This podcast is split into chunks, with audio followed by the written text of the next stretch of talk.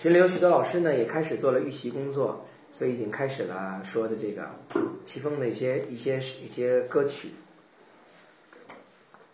甚至已经有老师呢来告诉我们，啊，在这个周时代的齐到底是什么地方？好了，都是非常好的哈，谢谢各位老师在这里做了一些嗯跟我们的一些安排。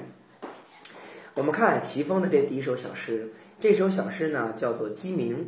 特别有意思，特别有生活化的一首小诗，这个很难得的这一首《诗经》里的小诗歌，非常有意思，并且这首诗歌呀还是夫妻间的一种对唱，它特别的特别的好玩儿。我们呢来一起呢来看一看这一首呃《鸡鸣》，我们也请哪位老师呢帮我们把这首《鸡鸣》呢发在我们的呃这个文字版，发在我们的这个聊天的程序当中哈，让我们来一起看一看。鸡鸣的原文是什么？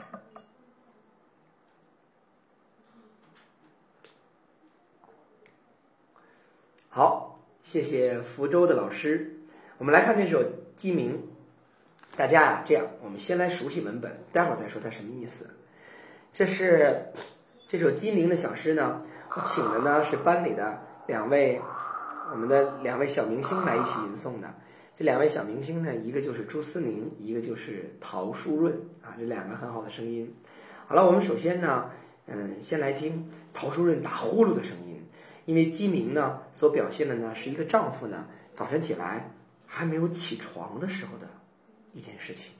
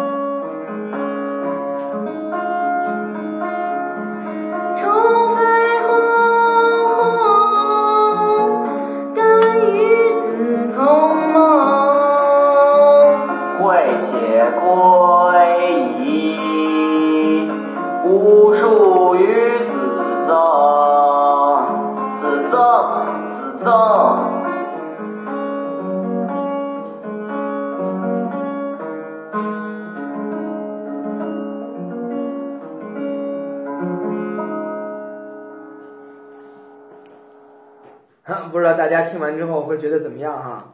我的学生说，朱老师现在特别喜欢做带有情景的录音哈，非常喜欢往这个录音当中做一些带有情景的东西在哈。好了，嗯，我们来说一说，这是一个夫妻间的对话啊，很有意思哈。先开始呢，为什么打着呼噜呢？就是不起床。那么妻子呢，在叫丈夫起床，所以呢，妻子呢就在叫哈，说说这个，嗯。先开始，妻子就叫丈夫说：“你得起床了，为什么呢？说鸡都开始叫了，对不对？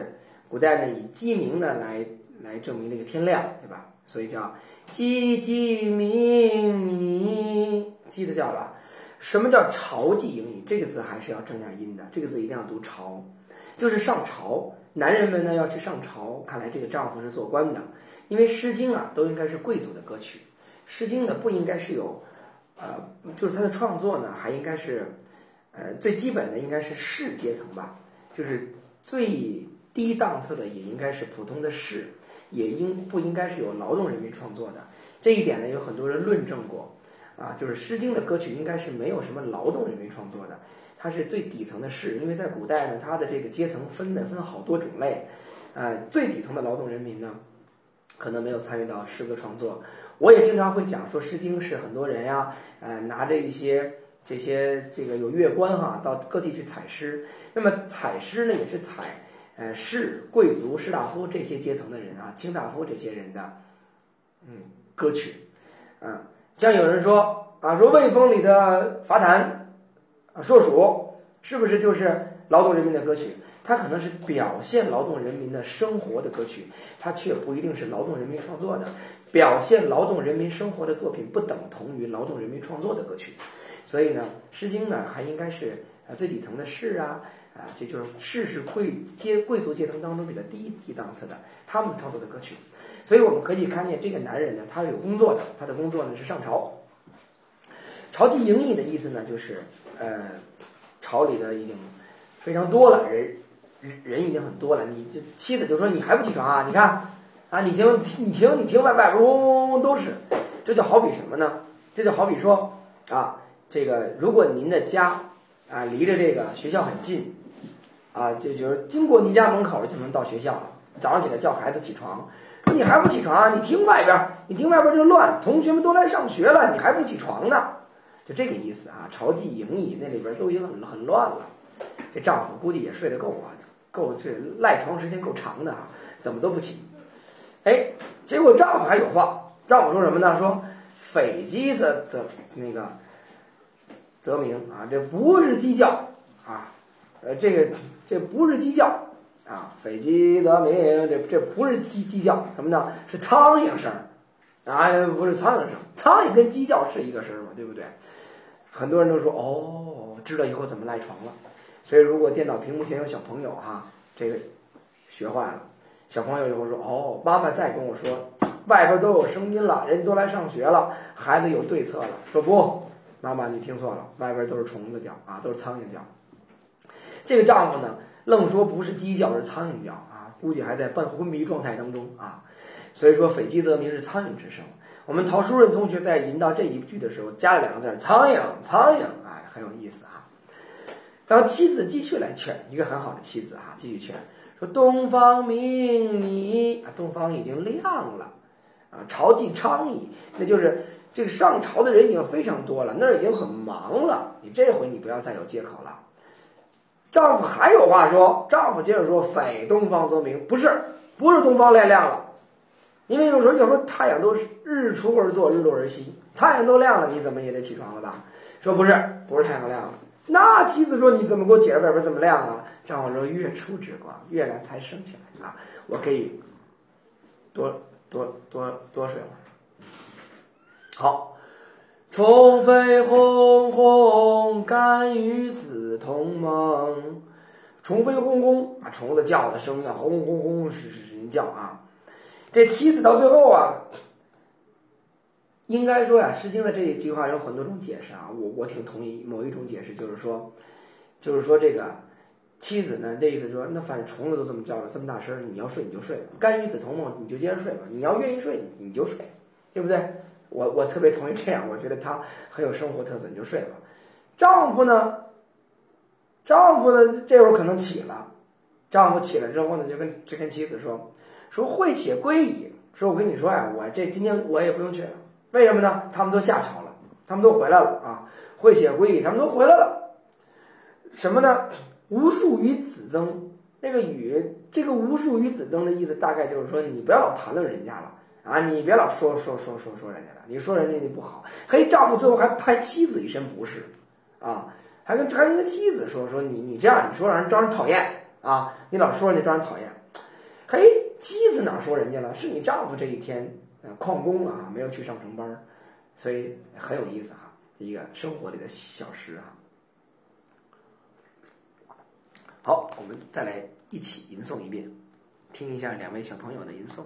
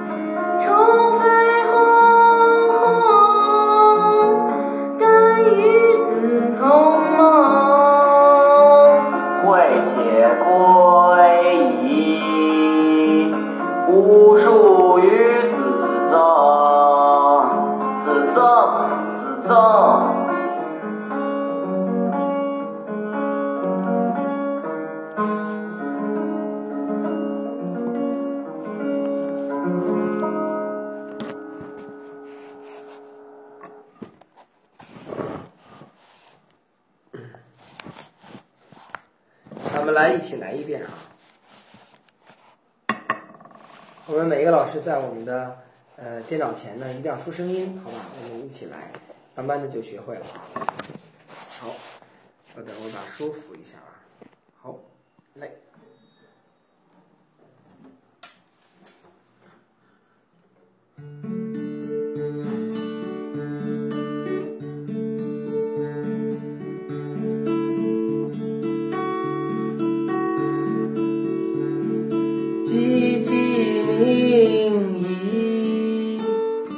超级长矣，超级盈矣。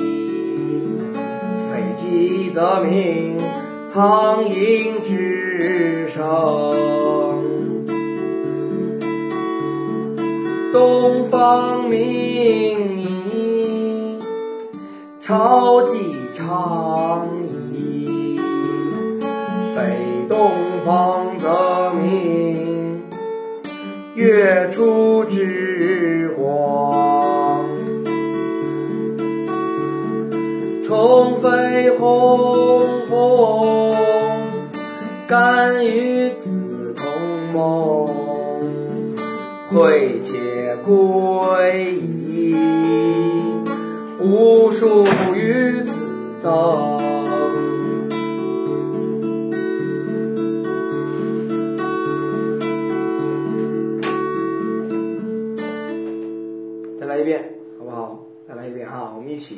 张嘴来走。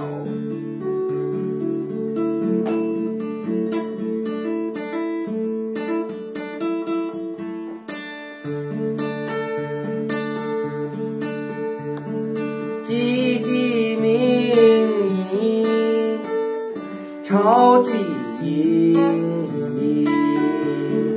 非鸡则鸣，苍蝇之声。东方明矣，超级长矣。非东方则明，月出之光。虫飞鸿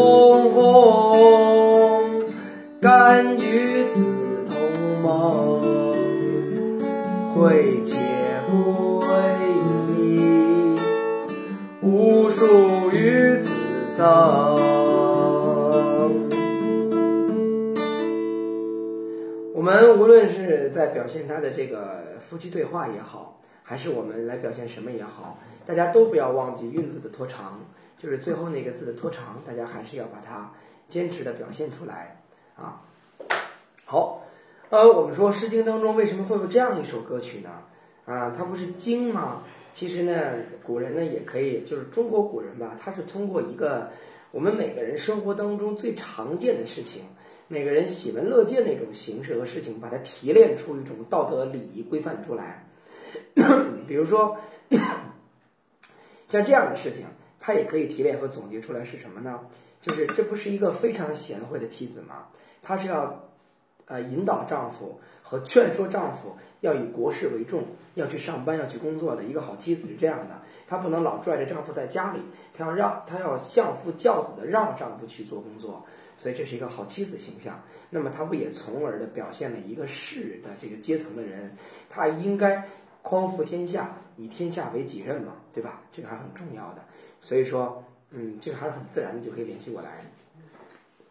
好，那么我们现在呢，来我们来看我们下一首诗歌，我要给大家用手机来播放一下哈，来啊，嗯，好，我们下面播放一首我们。下一组的诗歌，啊，嗯，哎，我们下一句了，该往下一首，到了我们的魏风，魏风，我们看格格格句啊，来看一下。格句，魏风的格句，对，这也是朱思明吟诵的啊。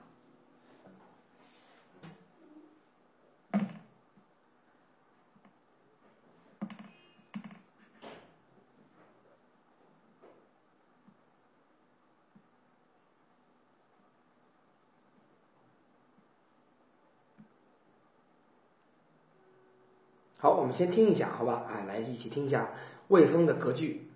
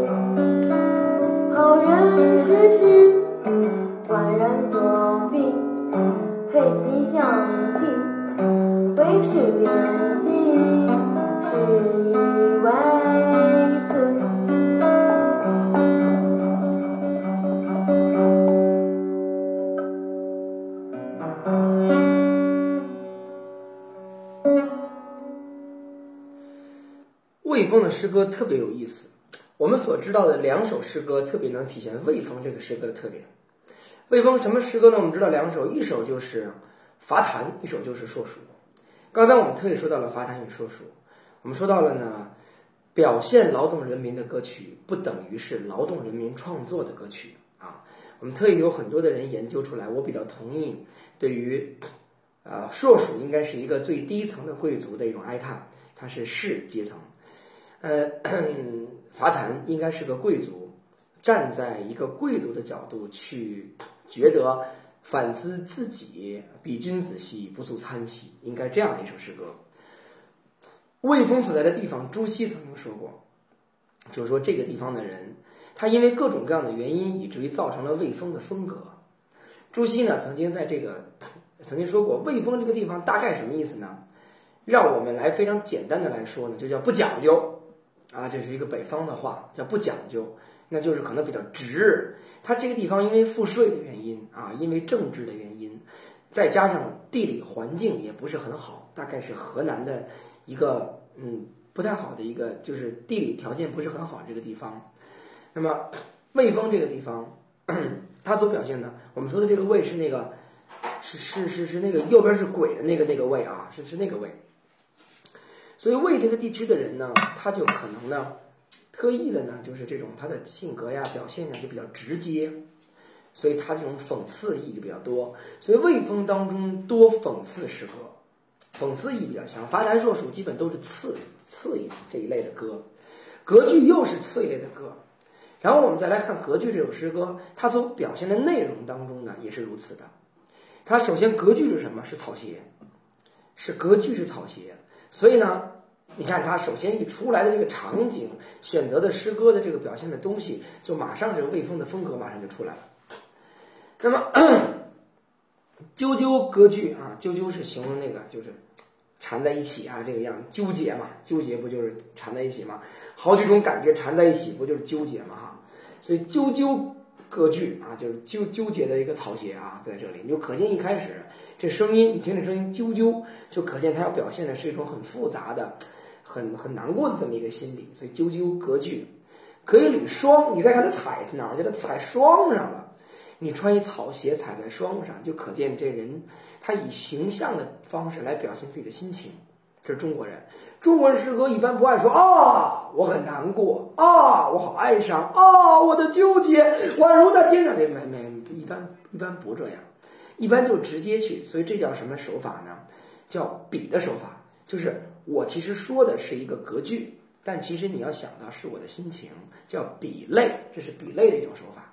所以这样的中国人这么说话的，可以踩在双上。那么这个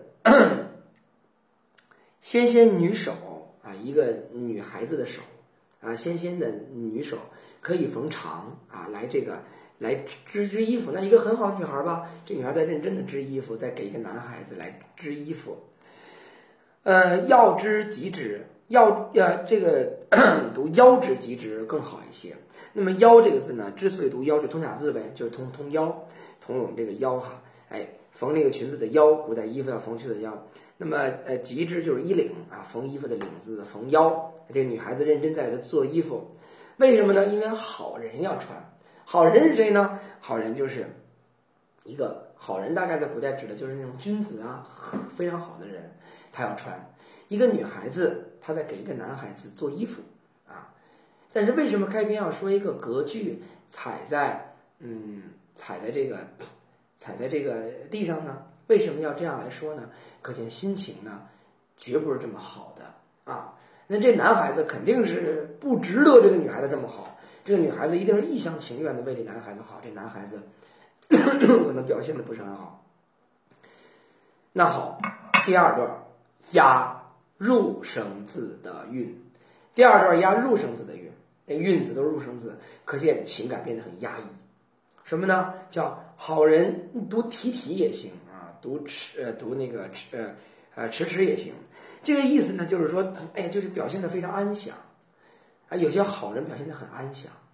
中国古代吧就是这样。我们这个儒家啊提出来了一个人的样子，就是比如说儒者的样子啊，比如温文尔雅提出来了，结果很多人呢就去做那个外表。他的那个，他的那个外表的样子不是由心而出来的，他是故意而为之的，就为了要那个样儿，所以就非常的可怕。所以孔子说：“我我觉得不这样人不好啊。”孔子说：“这种 表现的特别的明显的那样的一种人不好。”所以孔子一直讲究你不要过。孔子有许多的论断告诉你是做人不可以太过的啊，比如说不要三思啊，三思而后行不可以，再思可以。啊，想想两遍就行了。说过过过不可以，过跟不及是一样的，叫过犹不及啊。孔子说，说文胜至，那就始啊；至胜文，则也。文质彬彬，然后君子。这都是孔子所说的。因为孔子有很多论断是觉得你不要太过的哈。有些人就是表现的样子，提提就是很安详啊。所以有些好人哈，或者或者这个读事实，好人 做的很安详，表现很安详。你刚开始被他骗了。哎呦，这样人多好啊！我们班里也有这样的学生啊，表现得非常好，到在老在老师面前很恭敬，啊，很有礼貌，很规矩。我们一下就容易喜欢这样的孩子。可他背着你，马上就不是这个样子了。这样的孩子还是有的，所以他表现的样子就让你感觉他非常的恭敬啊，和这种样子。而且“宛然左臂”这句话特别精彩。宛然啊，左避就是往左方向避开，就就就就就好像一伸手，请你，请你走，表现的多恭敬啊，多有礼呀，对吧？宛然左左避啊，回转身让你先走，多好一孩子呀！老师您先走啊！就我们身边的这样的人和我们的孩子，如果是这样的，我面对这样的人，我都很不喜欢，因为这是做态，这是做出来的，所以宛然左臂。避开那个避就是避开啊，宛然就是转身呐，转身往左边一避开，请你先走，这就是好人虚伪的样子。好人提提宛然左臂这八个字是非常精彩的，来形容那些很虚伪的好人作态的样子，特别精彩，叫好人提提，宛然左臂，或者读好人迟迟，宛然左臂也也也行啊，就是 非常安详，这样。虚伪的好人，对这样一个表现。佩其象地，那个象地呢，就是象牙做的簪子，用象牙做的簪子。按说这个象牙它坚硬啊，它光滑啊，它可它那个它珍贵，应该是表现好人的东西。中国古人的服饰啊，都不是随便做的啊，把这些东西呢，太棒了哈，李老师您太棒了哈，四天四功漫天啊。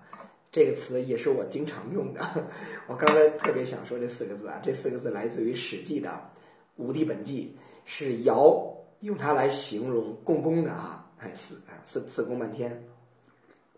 对啊，我特别喜欢这四个字啊，非常感谢北京的李老师啊，特别感谢您。好，那么这样的这样的人就很可怕。本来配着象牙的簪子是一种很好的表现，但是为是贬心，他是贬心，这个贬是狭隘的意思。这样的人居然有一个狭隘的心，他是为是贬心，所以呢，事以为次，所以我做下这首诗歌来讽刺他，摆明了我要讽刺他，这是魏风的诗歌，特别典型的。所以这是一个女孩子想明白了，可能她最开始还被这样的男孩子吸引啊，然后后来呢，她想明白了呢，她转。转转脸来讽刺这个男孩子的诗歌，所以这首格局还是非常好的一首诗歌。所以儒家呀，其实并不像我们所想象的那个样子，还认为很多儒者都是假模假式的，其实不是的。儒家讲究一种平和、中和，讲究一种很自然的状态。那么，如果你是很过分的这样的一种人，很作态的，呃，儒家是要讽刺你的，不允许这样的啊。我们再来一遍。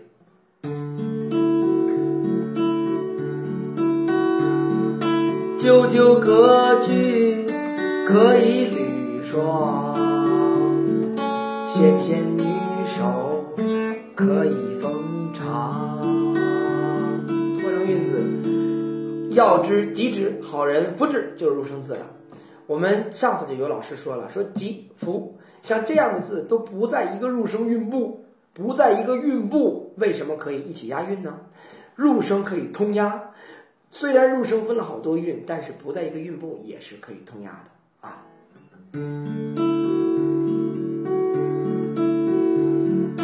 九九歌句可以履霜，纤纤女手可以风长。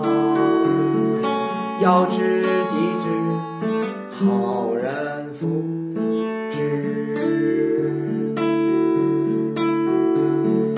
好人提提，宛然左臂，佩其象地，为是点心，是以为次。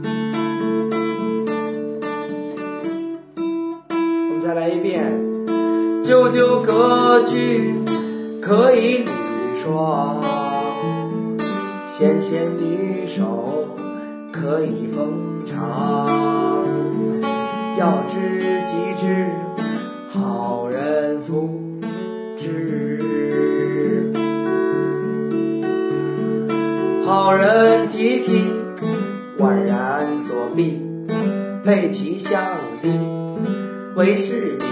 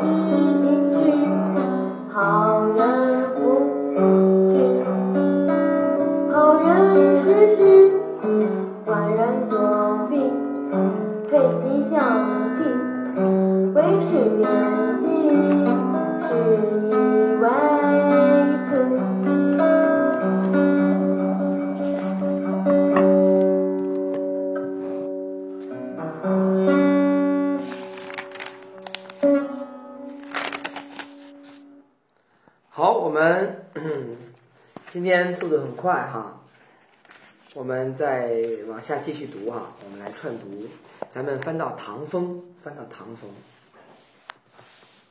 翻到唐风。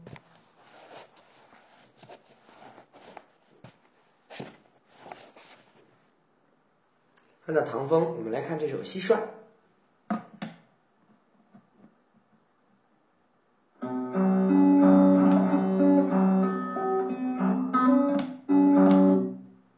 来看这首《唐风》里的蟋蟀。麻烦哪位老师帮我们把原文贴过来？唐风的第一首《蟋蟀》。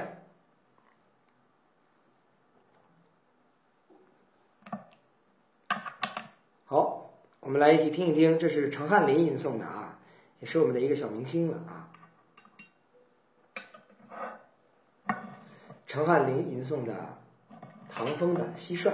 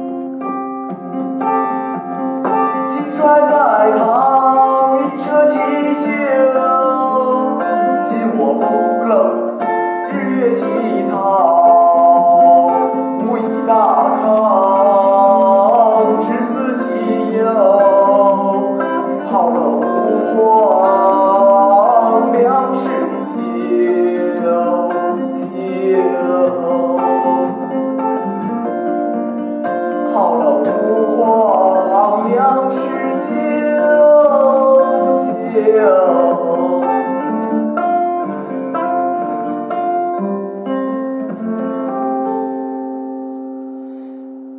我们今天人有一种习惯，就说 要理解了再吟诵。嗯，当然是正确的，我觉得还是正确的。今天我跟学生们开始讲《醉翁亭记》，我给孩子们说我们的调子是怎么样的。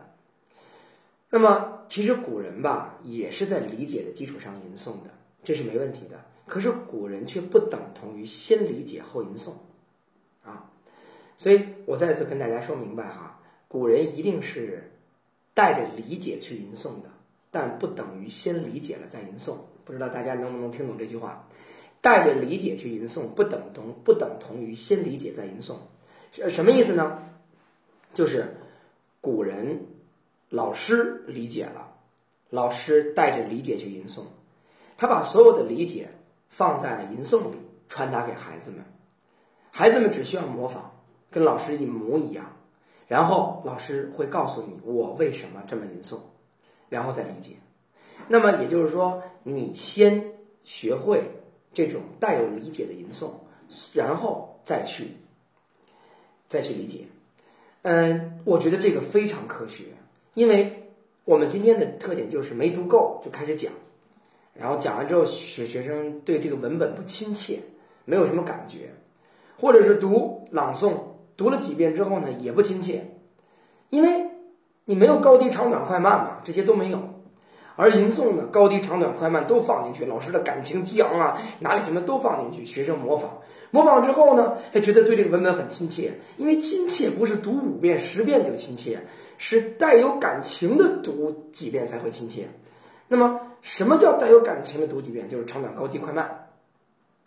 当你这个带有感觉的这个亲切了以后呢，这个学生呢，哎，就现在你就有一种感觉，特别想知道到底是为什么会这样。老师在这个时候再告诉你，哎呀，他就会很自然去听，然后就很自然的接受了。这个时候，学生还可以说：“既然如此，那么老师，我觉得你的哪里吟诵的有可能不对。”所以学生再提出一个自己的新想法，以至于呢，就跟老师那个呢可能会有些不一样，就会有新的创意，所以这样就更好一些。所以古人这个方法非常好。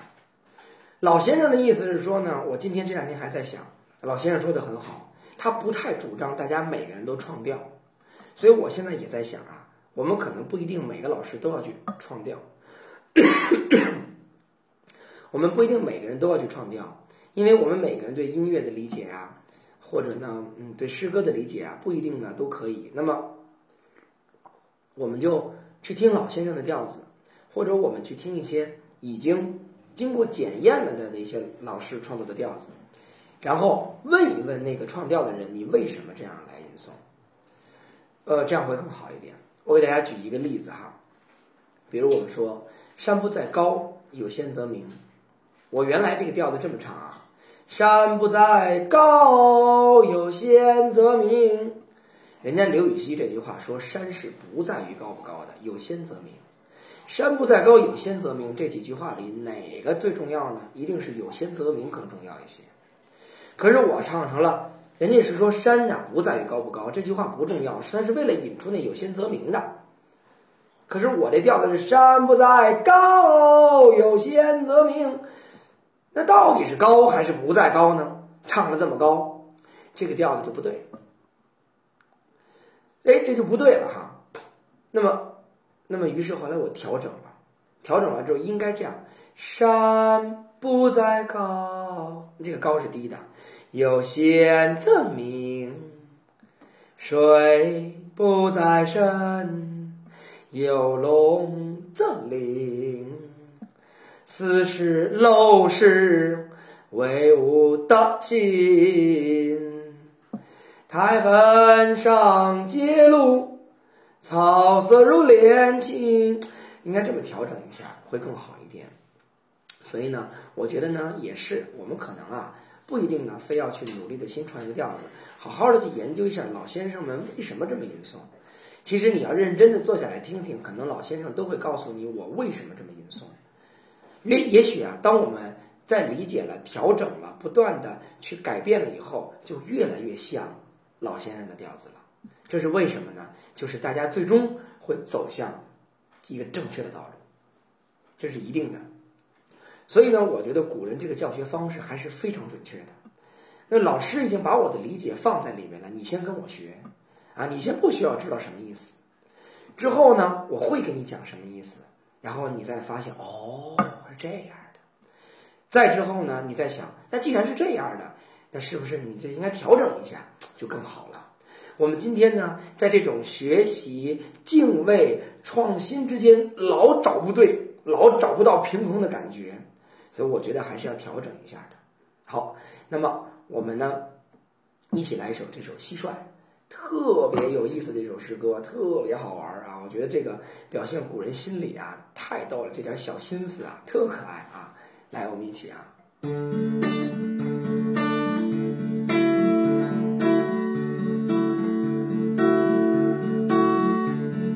蟋蟀在堂，岁月寂寞。月齐出，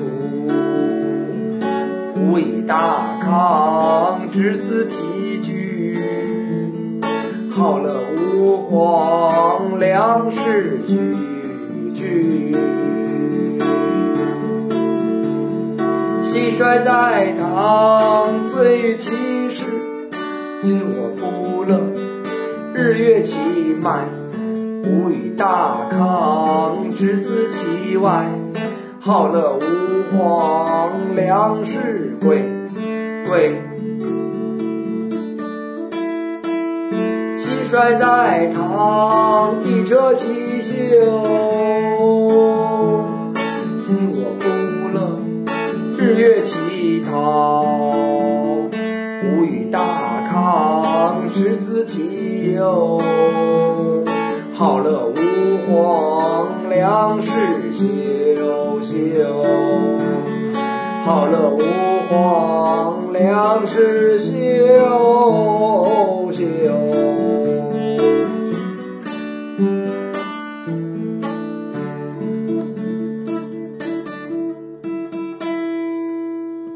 跟下来了吗，老师们？大家听出来哪一段是入声字了吗？哪一段押的是入声字的韵了吗？贵贵这俩字读贵贵。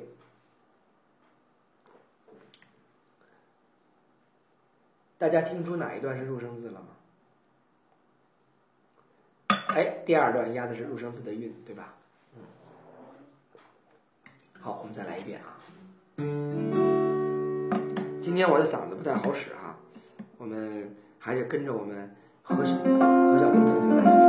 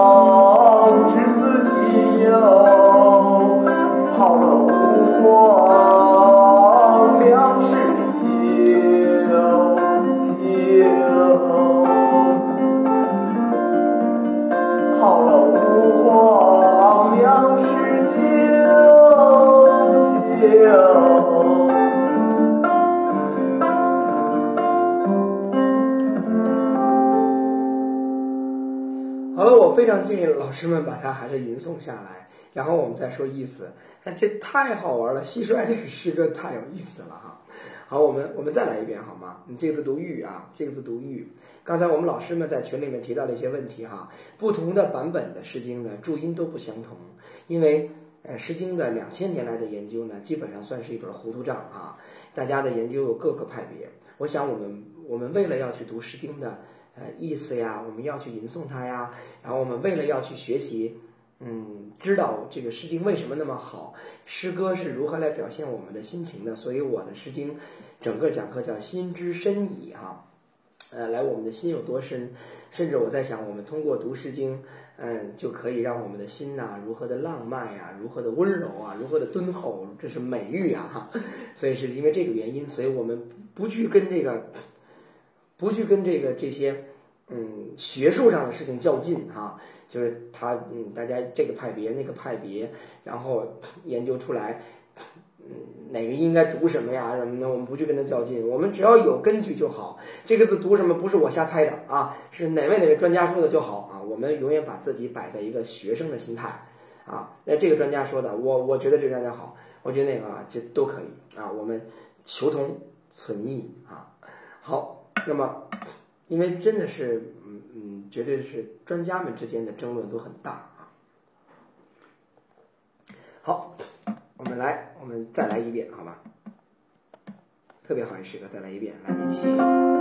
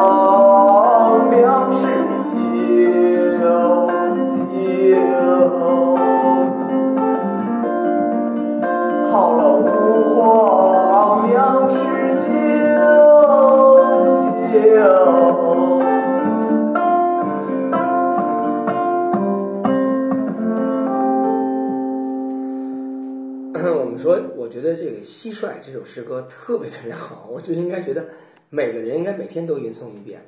为什么呢？我不知道大家是否在这个新年看了冯小刚的那那个《私人定制》这个电影，宋丹丹在里边演的这个角色呀，从北京的景山上走下来的时候呢，说了一句话，说嗨，我们不就是自己哄着自个儿玩吗？这是一个北京话，叫北京人管自己叫自个儿，自己叫自个儿，说自个儿哄着自个儿玩儿，这是一句北京话。就是我觉得做人哈，你看我是很年轻的哈，我还没有资格去说我懂得如何做人哈。但是就是说一说我的一些，我相信电脑前的您都比我的岁数大哈，呃，都应该呢可以在人生的道路上对我有所指点。那么我呢，就是说一说我的一些想法。我觉得人就得自己哄着自己开心，一定是自己哄着自己开心的。为什么呢？嗯，因为你要说这个人生有没有开心的事儿，那分怎么说。那你要不开心也就不开心了，你就得自己哄着自己开心。这蟋蟀的作者就是自己哄着自己开心，太逗了。这个人他说什么呢？蟋蟀在唐，大家应该知道蟋蟀是什么时候出来的？蟋蟀是就是秋末的时候才会出来。蟋蟀啊，就秋末才会出来的这个人，呃，才会才会出来的一种那个昆虫。这个蟋蟀，这就是说这一年到了年末了。我们很多人作为文人嘛。要有一颗敏感的心，你不敏感，你怎么做文人嘛？敏感的心呢，一看到快到岁末了，那就天冷了，于是就有点哀伤哈。这就是，这就是范仲淹说的嘛，就是，就这个 以物喜，以己悲嘛。我们大多数文人都以物喜，以己悲。一篇《岳阳楼记》真是说尽了天下文人的所有特点，对吧？很多大家都是以物喜，以己悲的。于是你就想，哎呀，这岁呀。岁欲其末嘛，这个欲大概就是到了哈，这这一年呀，就到了这个末字，有的版本就读暮，读暮的意思就是到了年末了。哎呀，到了年末了，怎么办呢？哎呀，到了年末之后，人生也是啊，走着走就没几年了嘛。及时行乐，今我不乐，现在我要不行乐可怎么办呀？啊，日月其除，日月就没了，还不得赶紧行乐嘛，对不对？今我不乐，日月其除，赶紧喜行乐啊！及时行乐。哎，我们很多人都会有这个想法哈，及时行乐，不管不顾了，一切都不管了，怎么着吧啊？然后这个人呢，马上觉得自己反思的说，好像这样也不太好。你这太逗了哈！他们刚说的及时行乐，然后突然间说，当然也别太乐了啊！无以大荒，就是你不能，无以就是就是不能。他大荒有的地方读太。啊，无以大大康，有人读太康，就是康就是康乐嘛，就高兴嘛。你你你当然也别高兴过了啊，高兴过了也不太好。那这个人他自己找不回来了哈，你自己说你不能太过了啊，太过了这不太好啊。为什么呢？嗯，你还得想想你直思其居，你想想你这个居呀，就是处境在什么地方，你得想想你这处境可能也不是很好。你要高兴的太过了，你你你以下的日子你还怎么过呀？对不对？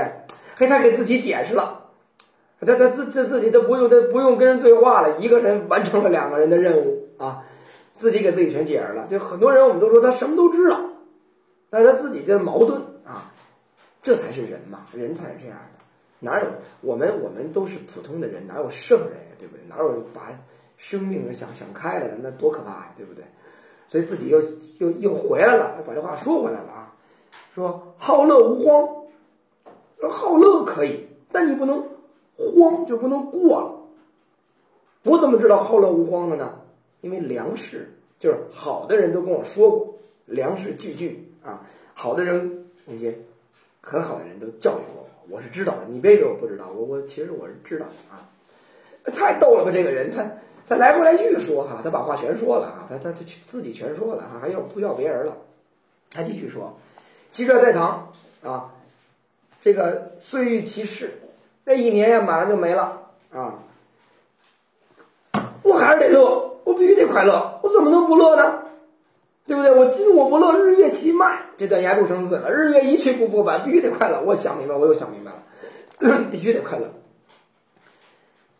但是也不能快乐的太过分了。他又说回来了，这无以大大康的又说来了，不能快乐太过分了啊！只知其外，你你你得好把好多事情，你得别的事情，你身外之事，你得想想，对不对？是吧？嗯，你你得好好想想想，你你不好好想想，你怎么办？你日子怎么过呀？对不对？啊，好乐无荒，又说一遍。所以好乐无荒是做人准则，人不可说，哎呀，我要做一个苦行僧。坚决不能快乐，快乐是有罪过的。你这样的人，你怎么跟你接触呢？我们读了《魏风》里的奇遇，特意说到了哈，君子要善戏谑。那你都不懂这样的话，你的人生很没趣味，对吧？没趣味的人情商低，情商低的人你怎么跟他交流？所以好乐可以，但是不能过分。你过分了，你太过分了，你不行。如是讲究中嘛，对吧？所以好乐无光啊，不能太过分了啊。为什么呢？是好好的人给我们做过示范的啊，贵贵的这种示范，好人给我们做过示范的，好好乐不能慌啊！他又给自己解释明白了，他又想明白了，他又把这不自己逗自己玩的吗？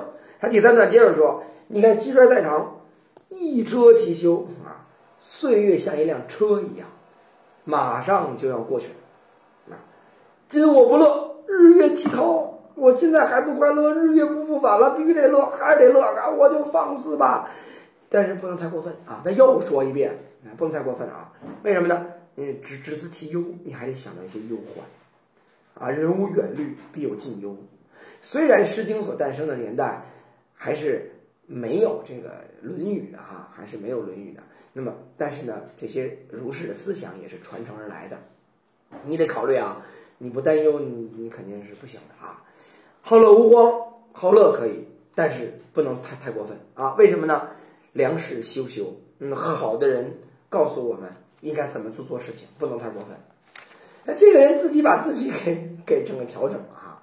我们看他押的韵，我们看他押的韵啊，押的韵第一段呢，刚才有老师说了，为什么押了入声字呢？虽欲虽欲其末也好，虽欲其目也好，和今我不乐是入声字，强调第一次向你强调这个岁月马上就要过去了，我必须要这样。《诗经》是可以换韵的。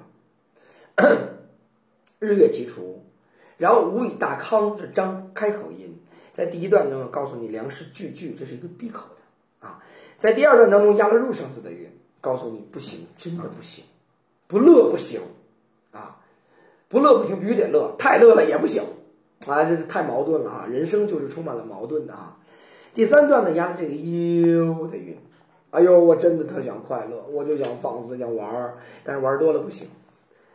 我们有些孩子就这样的啊，真的想玩，想玩电脑啊，就不想学习。但是呢，如果今天作业没写，躺在床上有负罪感，那孩子也有，他有负罪感，他控制不了自己，他很难，他很难难受啊，他很纠结啊。这是我们人生的主题啊，这一大特点。说这唐风的蟋蟀太有意思了。我们有的时候吧，当我们有的时候说，我怎么想不明白呢？我怎么我怎么会想不明白呢？我觉得要告诉您。不是您想不明白，古人就想不明白，自古就想不明白，这怎么可能想得明白呢？他人生就这么矛盾。如果你读读《诗经》呢，你会发现，哦，不是我想不明白哈，两千五百年前就有人想不明白了，嘿啊，那于是是不是就找到了一种志同道合的感觉，心里就不那么难过了呢？多吟诵两遍的时候呢，心里就平衡了，也许我们的人生呢就可以很自然的过下去了。也许很多事情根本就没有答案，不可能找到最好的一个出路。只要我们能够去自然的去理解，心情放松了，可能一切就好办一点了哈。来，我们所以我说蟋蟀，按说按照心理学来说，它一定是一剂良药，治我们这些在社会上奔波的人，每天忙碌不知道干什么的人哈，这样的一剂良良药啊。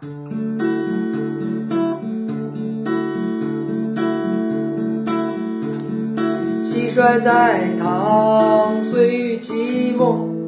今我不乐，日月齐出。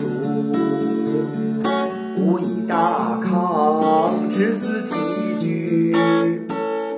好乐无荒，粮食俱俱。蟋蟀在堂，岁雨其时。今我不，日月齐迈。无以大康，只思其外。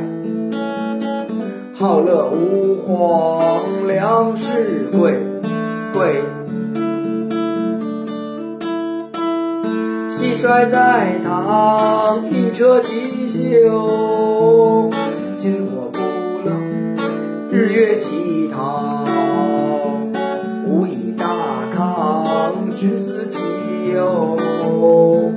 好乐无荒，粮食休休。好乐无荒，粮食休休。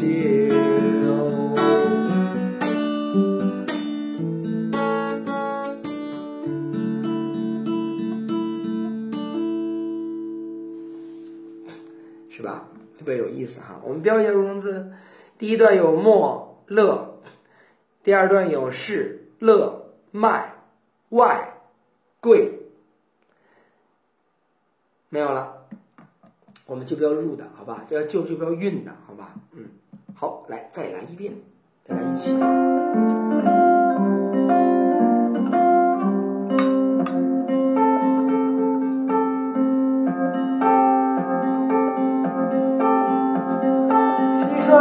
蟀在